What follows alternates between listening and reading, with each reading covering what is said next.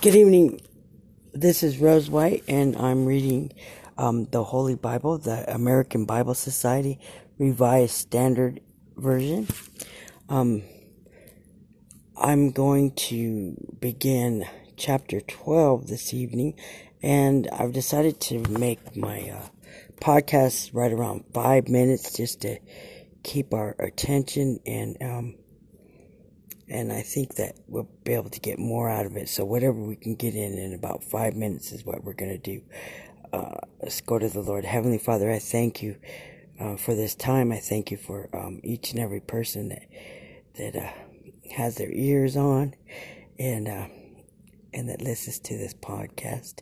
Um, Lord, let let our hearts, minds, bodies, and, and spirits come together in unity. Let us um, be open to um, learn new things, um, to uh, dissect what we do know and, and get to the truth and uh, and uh, begin us on a new season, a new path in life with a changed mind. Thank you. Thank you, Lord. Uh, baptized in fire, covered by the holy blood of the Lamb, I, with the authority of God, bind on earth as it is in heaven, and it is done. Amen. Chapter twelve in Genesis. Now the Lord said to Abram, "Go from your country and your kindred and your father's house to the land that I will show you, and I will make of you a great nation, and I will bless you and make your name great, so that you will be a blessing. I will bless those who bless you, and him who curses you I will curse, and by you all the families of the earth shall bless themselves." So Abram went as the Lord had told him, and Lot went with him. Abram was seventy-five years old when he departed from Haran. And Abram took Sarai his wife, and Lot his brother's son, and all their possessions which they had gathered, and the persons that they had gotten in Haran. And they set forth to go to the land of Canaan. When they had come to the land of Canaan, Abram passed through the land to the place at Shechem, to the oak of Moreh. At that time the Canaanites were in the land. Then the Lord appeared to Abram and said, "To your descendants I will give this land." So he built there an altar to the Lord who had appeared to him. Thence he removed to the mountains. Thence he removed to the mountains on the east of Bethel and pitched his tent, with Bethel on the west and Ai on the east. And there he built an altar to the Lord and called on the name of the Lord. And Abram sojourned, and Abram journeyed on, still going north to Negeb. Now there was a famine in the land, so Abram went down to Egypt to sojourn there, for the famine was severe in the land. When he was about to enter Egypt, he said to Sarai his wife, "I know that you are a woman beautiful to behold, and when the Egyptians see you, they will say, 'This is this is his wife.' Then they will kill me, but they will let you live. Say, 'You are my sister,' then it may go well with me because of you, and that my life may be spared on your account."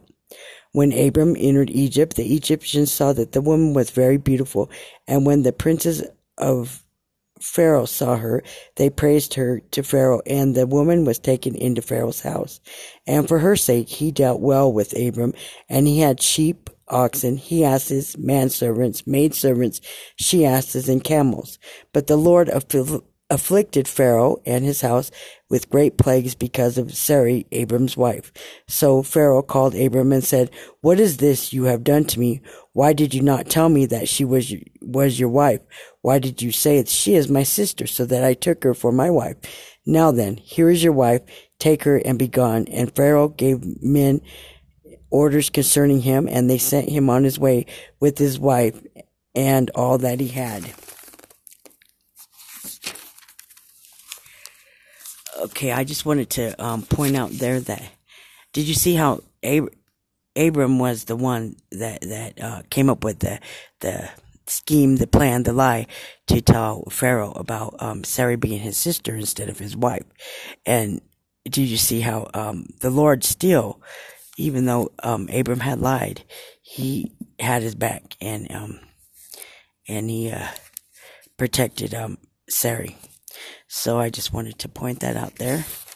Um, I think we'll go with one more chapter and then we'll close. Chapter thirteen. So Abram went went up from Egypt, he and his wife and all that he had, and Lot with him, into Negeb. Now Abram was very rich in cattle, in silver, and in gold, and he journeyed on from the Negeb as far as Bethel, to the place where his tent had been at the beginning, between Bethel and Ai, to the place where he had made an altar at at the first. And then Abram called on the name of the Lord, and Lot, who went with Abram, also had flocks and herds and tents, so that the land could not support both of them dwelling together, for their possessions were so great that they could not dwell together. And there was strife between the herdsmen of Abram's cattle and the herdsmen of Lot's cattle. At that time the Canaanites and the Perizzites dwelt in the land. Then Abram said to Lot, "Let there be no strife between you and me, and between your herdsmen and my herdsmen, for we are kinsmen. It is not the whole land before you? Separate yourself from me. If you take the left hand, then I will go to the right, or if you take the right hand, then I will go to the left." And Lot lifted up his eyes and saw that the Jordan Valley was well watered everywhere, like the garden of the Lord, like the land of Egypt in the direction of Zoar. This was before the Lord destroyed destroyed Sodom and Gomorrah. So Lot chose for himself all the Jordan Valley, and Lot journeyed east. Thus they separated from each other. Abraham dwelt in the land of Canaan, while Lot dwelt among the cities of the valley, and moved his tent as far as Sodom.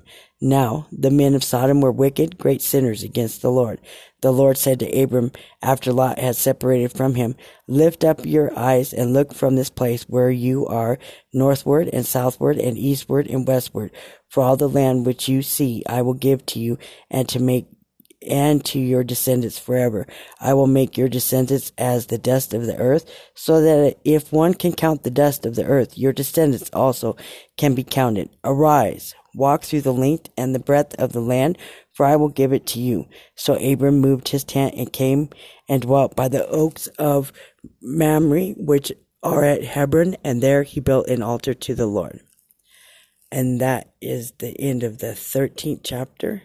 I think since we're going to go um, shorter segments, um, I may do more than one a day. We'll see as time and, and um, is uh, available.